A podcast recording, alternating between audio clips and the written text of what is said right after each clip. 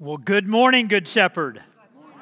I'm Talbot Davis. I'm the pastor here. As always, glad to be able to connect with you, whether you're live on our Moss campus or whether you are live stream. And, and this series, as the video just showed you, it is about moving our own lives, our own faith, from E to F, from empty to full, so that our, our uh, living relationship with other people and with our God has a little bit of extra oomph and maybe some more punch to our beliefs. Today's message, the third in the series, is called Healing and Curing. And if you have your Bible with you, it comes from the book of Acts, chapter nine, and verses thirty-two through forty-two. So you may have a Bible that looks like this, or it may be loaded on your phone, however you have it. Locate the book of Acts, chapter nine, and, and if you don't have a Bible that looks like this and it's not on your phone and you're wondering, what are you going to do? The good news is that the words will be up on the screen at just the right time, like they always are when we gather together. We think that's super important because we really want you to have your own encounter with the Scripture on a Sunday morning or any time that we gather, because we believe a couple things about the Bible, and we just keep reminding ourselves of these things whenever we gather together. One of the things that we believe about the Bible is that this looks like a book, but it is not a book. It's a library, a collection of a lot of books written by many authors over a long span of time. The book of Acts is a little slice of history in the New Testament. It describes the growth and the expansion and the development of the early church for about the first twenty or thirty years after Jesus died and rose again. It's also written by Luke, the author of the Gospel of Luke. Very good. And so Acts is really Luke volume two. And uh, again, that's just a fact. A lot of people don't know it, but it but it is true. The other thing that we believe about the Bible moves into that realm of just deeply held conviction, treasured belief. And you may not share it, or when I tell you what we believe, you may be like, yes, thank you, a church that believes that and talks about it. But it's this. In leadership here, we believe there's no other library like the Bible. We believe that God breathed His life into its words. He put His truth onto its pages. We really do believe that the Bible is inspired and eternal and true. And because we believe that in leadership here, we do this kind of different thing when we talk about the Bible. We lift it up. And, it, and if you've never been here before and you're seeing phones and Bibles in the air and you're like, that's just a little bit weird. You know what we say? We admit it. We don't get defensive, but we've discovered that this is a moment of oddity that shapes our identity as a community.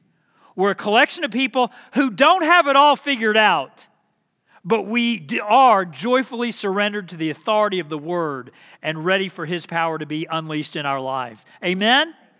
And before I say another word, let's pray. So God, thank you for your Word, and thank you that the Holy Spirit, who inspired Luke to record these remarkable history uh, in the book of Acts.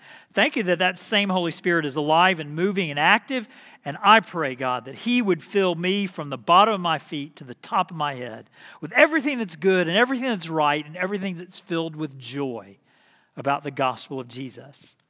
For it's in His name that we pray. Amen. Well, if... Uh, Uh, if I get a little bit keyed up today, if I'm a little bit maybe too excited, it, it's because I just think it's really cool what we get to do today. We we get to look at a story couplet, a story right after a story, that in over thirty years of being a preacher, doing this kind of thing on a Sunday morning, first of all, I didn't even really know this story couplet was in the Bible. And so you're like, well, then why are you being a preacher? I don't know. And then and then once I realized that it was in the Bible, I was like, I, I, I, I'm just, I'm, I don't think I'm going to preach on that one. And you know why? You, you know why? For years and years and years, I had thought that I would not preach on this stuff, this story, because deep down, I didn't really believe it happened the way that it says it happened. I was like, really? We're supposed to believe that? And think about it. Here, I, for a living and as a calling, I stand up and I give messages on behalf of a man who rose from the dead. And there was a story in Scripture that I was a little bit hesitant to dig into publicly because it involves someone who, wait for it, wait for it, rises from the dead. You see, the, the, the talk today, the stories today, the healing couplet, the story couplet today is all about healing, and it is all about curing. And few topics within the church, within the life of faith, generate more conversation or even more controversy than healing. I mean, think, think about the different reactions to the topic of healing. Great joy because people get healed. It's happened to me. It's happened to a lot of you.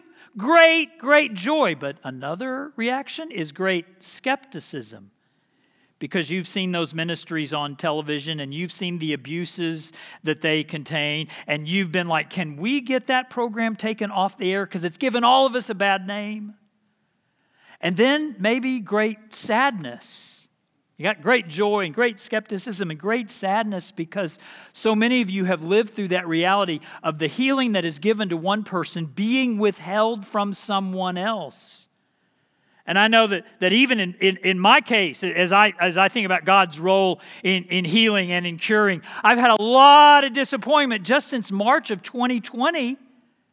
Because in March of twenty twenty, or February of twenty twenty maybe, as, as we were first hearing the news reports, I, I was like, I am going to pray that that virus thing is just going to dissipate, and God's going to have to listen to me because I'm the pastor of Good Shepherd. And I just prayed that that virus would, would dissipate, and instead, what did it do? It devastated. And there's even been, in the, in the coronavirus era, there, there's been non-corona related illnesses, even in our church. And I prayed in faith for healing. And, and instead of celebrating healing, I've presided at memorial services. And so, yeah, it's a, it, it's a subject that has a lot of controversy, a lot of differences of opinion. Great joy, God heals. Great sadness, why doesn't he always? And with all of that baggage, even my own skepticism of the story that we're going to look at today, with all that baggage, I, I stand up this morning and I can't wait to tell you the thing that I'm going to tell you. Been looking forward all week to be able to share this thing that I'm going to let you know about in just a few moments, because the story and the thing that I'm going to tell you comes from Acts chapter nine. And in Acts chapter nine, you, you may not know this, or, or you may, but it's such an interesting pivot point, not only in the book of Acts, but in the history of the early church. Because again, as you may or may not know, and either way is okay, but in the early part of the book of Acts, Peter, the, the, the same Peter, the Saint Peter's Basilica you've heard of in Rome, Peter is like the star of the show along with the Holy Spirit. He's the dominant figure of the early part of the book of Acts.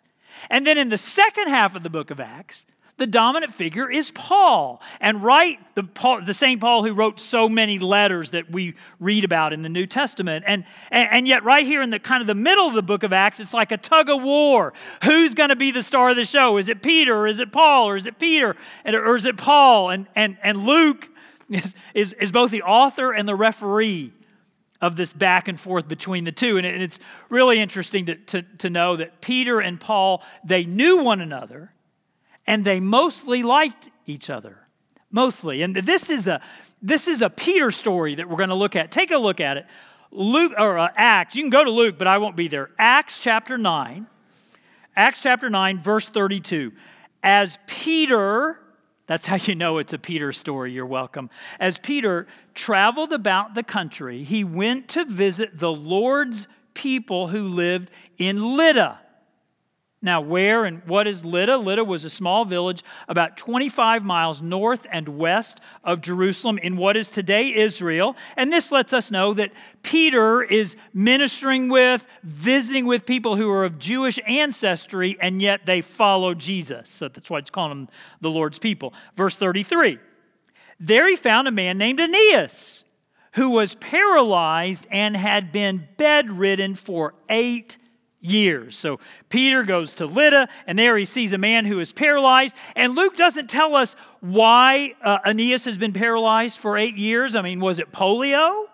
Maybe. Was it a rock climbing accident? Possibly. Was it a skydiving accident? Absolutely not. We, we, we, we don't know exactly why or how he became paralyzed. Luke withholds some of the some of the details we want to know, which actually is kind of one of Luke's specialties. Sometimes it, it's almost as if he's playing with his audience. I'm not going to tell you everything that you want to know, but we he tells us what we need to know. And look what happens next in, in verse thirty-four. Aeneas, Peter said to him, Jesus Christ heals you, get up and roll up your mat. Oh, I, I love this. Because Peter, as you may know from the beginning of the book of Acts, his own tank has gone from E to F. His life has been filled with God, the Holy Spirit. And you may remember from a couple of weeks ago, and if you weren't here then, I'm so glad you're here today. But a couple of weeks ago, we learned that the Holy Spirit's primary ministry is to deflect attention away from himself and put it on Jesus, that he's the great spotlighter. And so look at Peter. He's so filled with the Holy Spirit, all he can do is say, Jesus Christ heals you. I can't tell you how much I love it. And, and you know, don't you, that ministries that we maybe have a little bit of skepticism towards who are involved in healing, that, that, that's when the guys act like they're the ones doing the healing, or that Jesus has to obey their orders. And Peter's like, no, no, no, no, no, no. Jesus Christ heals you. And I love his other instruction when, when he says, get up and roll your mat. It's, it's as if he's saying to Aeneas, you have to own your own healing. God won't do for you what he needs to do with you. God's not looking for pawns. He's looking for partners.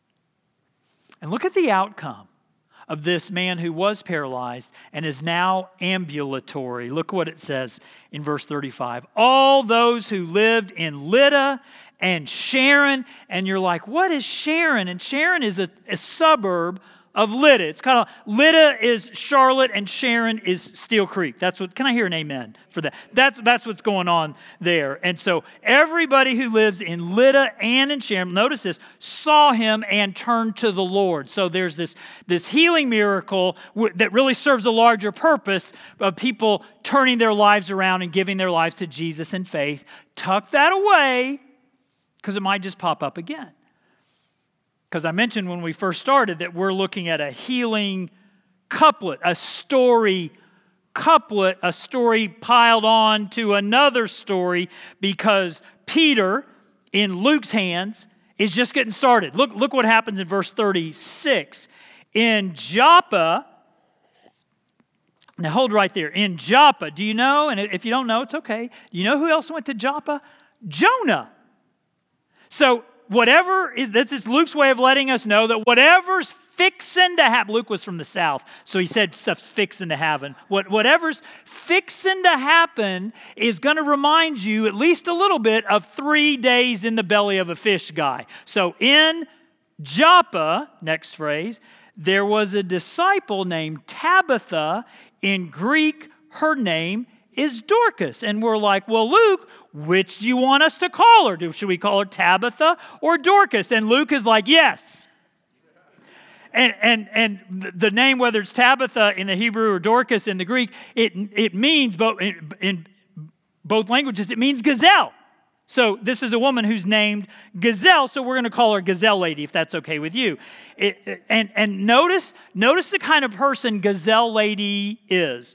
She was always doing good and helping the poor. Luke wants you to know this Gazelle Lady, she is a good woman. She, she has, she's a woman of noble character. And he wants you to know that because look what happens in the very next phrase, verse thirty-seven. About that time, she became sick and died. And the reason, the reason those two phrases are right on top of each other is because Luke's original audience, and that's who he's writing for, wasn't written to us, preserved for us, but it was written to his original audience. When they heard that someone died suddenly, they would have immediately thought, well, what did she do wrong? What was her sin that caused her to die so quickly? And Luke's like, nothing. She just died. So here's a, a, a good woman, Gazelle Lady, and she died. And look at the next phrase. And her body was washed and placed in an upstairs room. And, and, and that's Luke's way of letting us know she's getting ready to be buried. Just, just like in Muslim countries today, where there's no embalming and there's no cremation, death is followed very, very quickly by burial for all kinds of reasons that make all kinds of sense. And, and that's what they were getting ready to do with Gazelle Woman. They, she was dead, and they were getting ready to bury her. Well, look at, look at verse thirty-eight. Lydda, remember, that's where Peter had healed Aeneas. Lydda was near Joppa.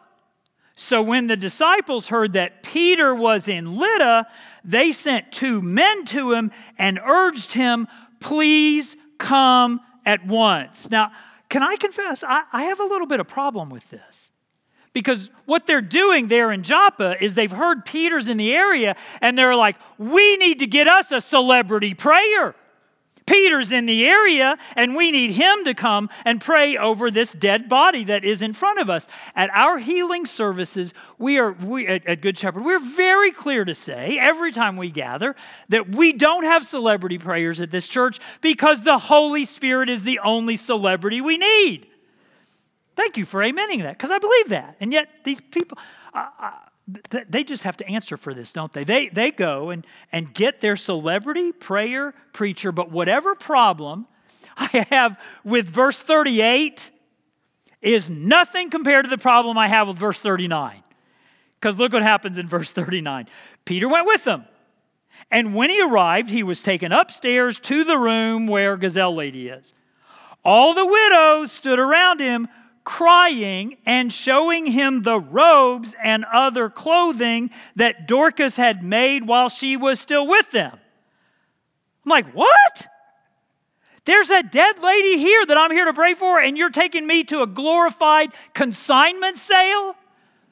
Why are you giving me this fashion show of her fabrics and her robes and all this stuff she made? I don't care about any, I would have said, I don't care about any of that stuff.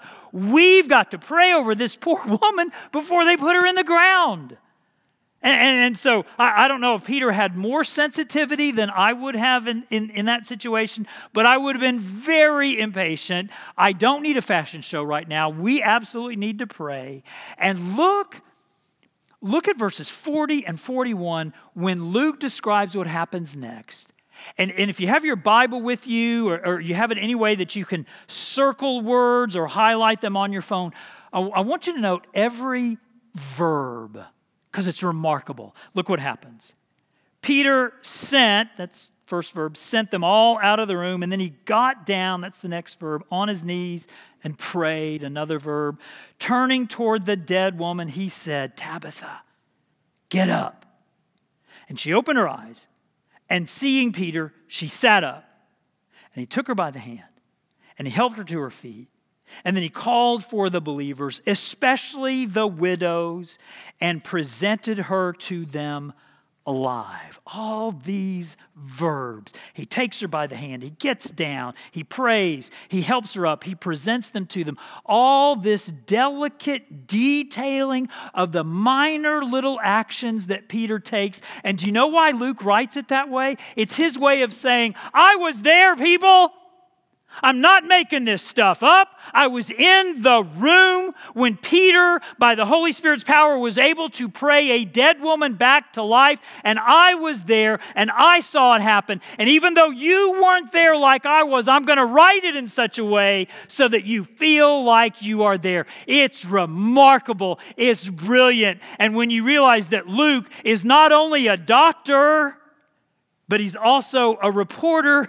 It's like his two skills meet in this perfect collision in Tabitha's room. I'm going to get all the notes down. I'm going to tell you what happened. I am not making all of this stuff up. And I kind of love, I, I, I kind of love the, the, what it says she did in verse forty-one. Or, no, the end of verse forty where Peter said to her, Tabitha, get up. And she opened her eyes, and seeing Peter, she sat up.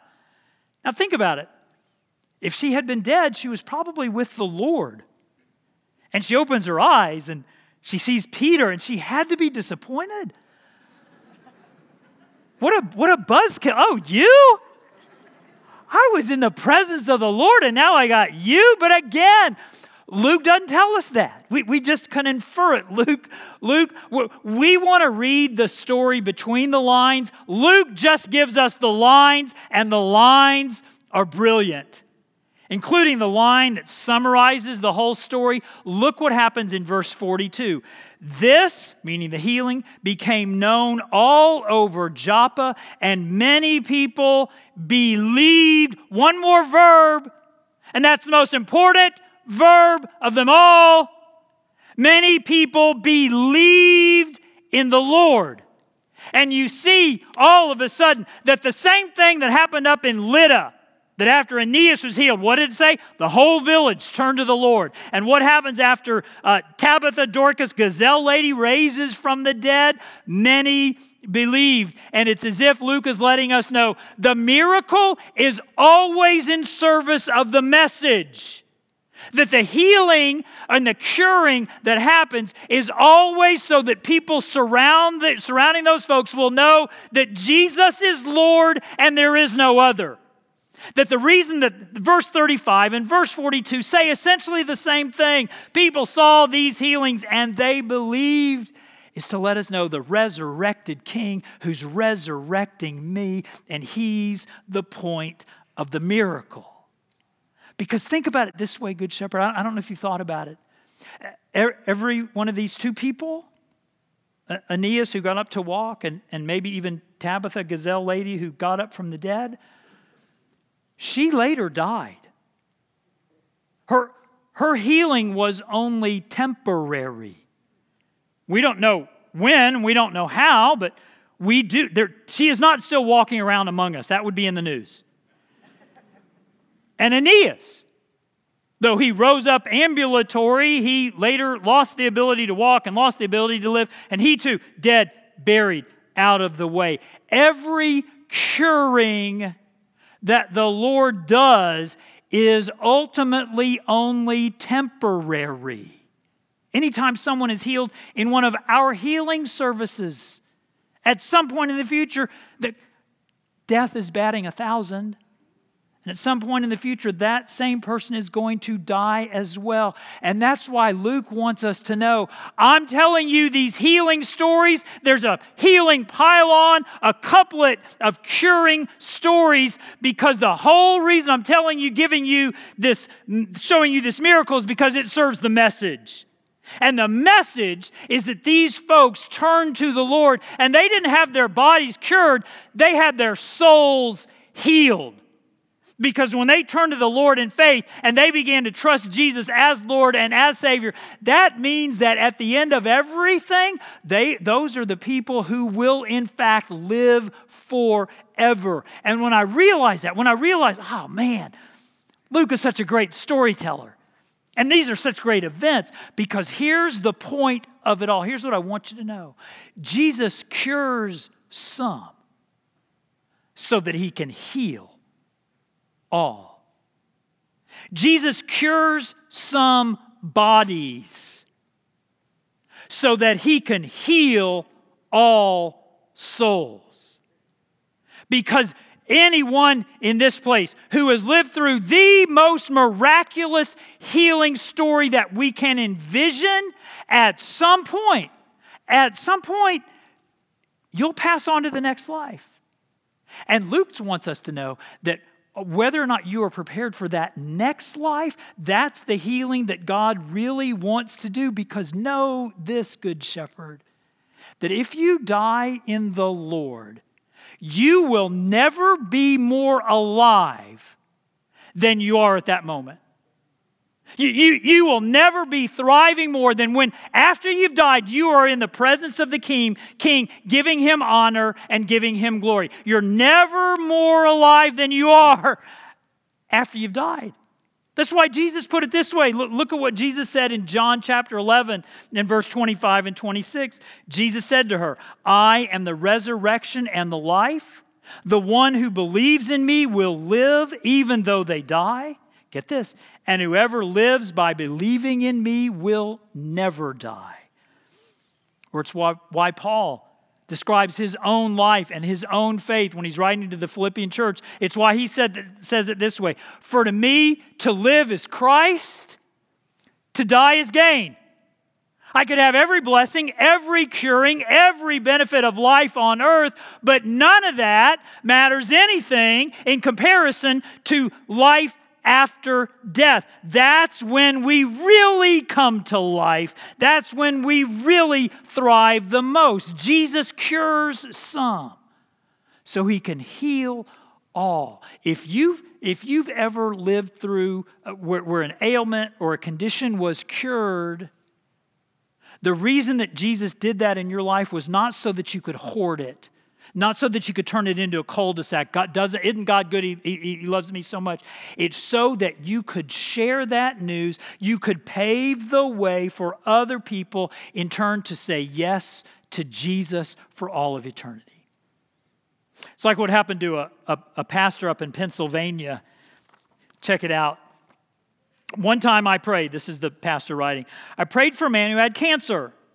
And his wife called me a few days later and said, he died. I've had those calls.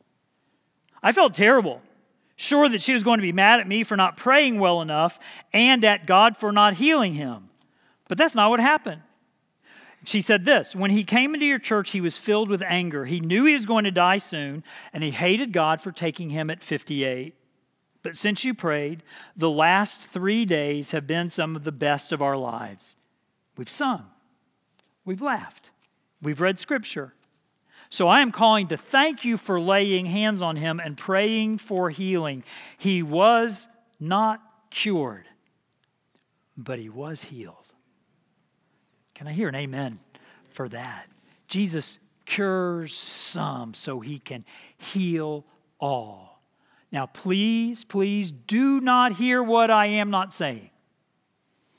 I believe God heals on earth. Sick people, infirm people, people with chronic conditions. It's happened to me. It's happened to a lot of you. And I believe this as well. More of you, God has given more of you the gift of praying for healing on behalf of other people than realize, than you realize. You think it's just for the spiritual superstars, and, and God wants you to know, no, no, no, no, no, no. I am pouring this gift of healing out on this church, and, and I'm pouring this gift of healing out on a lot more of you than realize. I believe that. It's just that now I know the purpose. And the purpose for any miracle any of us ever experience is never the miracle. The miracle always serves the message. And the message that G- is that Jesus is Lord and there is no other. He's not sharing space on that throne with anybody. And in fact, everyone who we pray for, everyone who's ever cured in, in our lifetime, that's going to be temporary because there's one final enemy Jesus has not defeated yet, or whose defeat has not been made public yet. First Corinthians fifteen twenty-six, the last enemy to be destroyed is death. And until that enemy is destroyed fully and finally and publicly, we get to celebrate those ways that Jesus cures some as a way to pave the way for healing all. Kind of like, kind of like what happened to my friend Kate Agrawal. Check it out up on the screen. My name's Kate Agrawal. Um, my husband Andy and I have been attending Good Shepherd Church for about twenty-five years now, along with our three children, Nick, Alec, and Amanda. About six months ago, I went to my general doctor just for my routine annual physical. And during that physical, she heard something strange in my carotid artery and decided she would send me for um, an ultrasound. Uh, a couple weeks later, had that appointment scheduled, and she called me back fairly quickly and said that I was going to need to go back for further study and that she wanted me also to see an oncologist. Um, very quickly, we learned that I had a significant mass in the lower right lobe of my lung.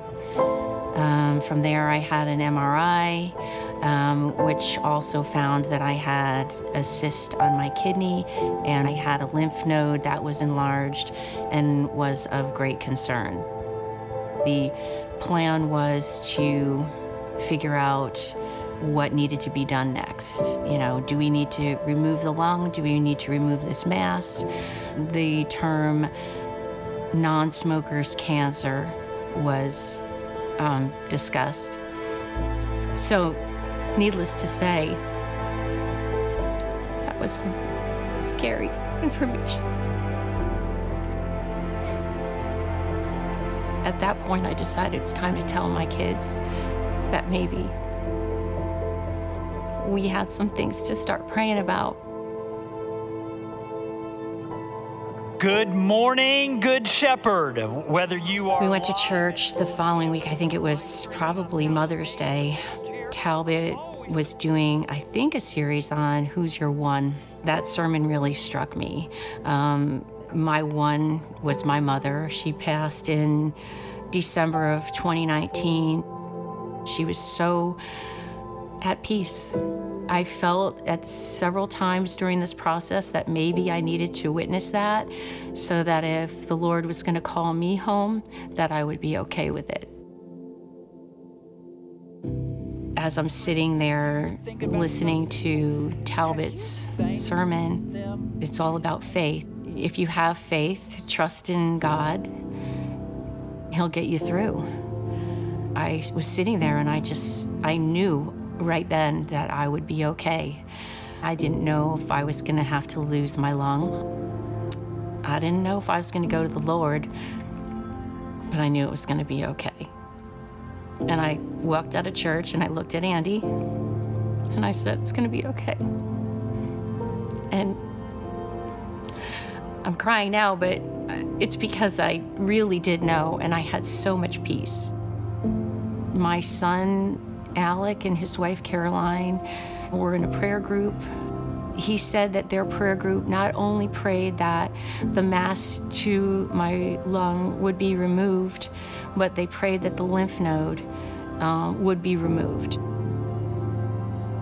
When I heard from the oncologist after I went for the, the next scan on May twentieth, um, and the oncologist was just beside herself, she said, Kate, you're not gonna believe this. And I said, what? And she goes, it's gone, it's gone, it's gone, it's gone.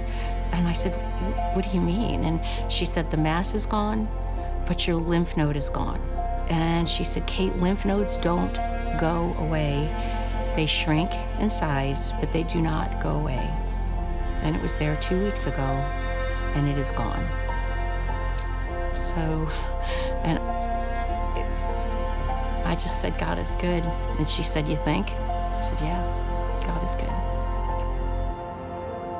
My mom always said, worry changes nothing, give it to God, and all will be well if you keep your faith. There's no storm you can't weather. It's just such an amazing freedom.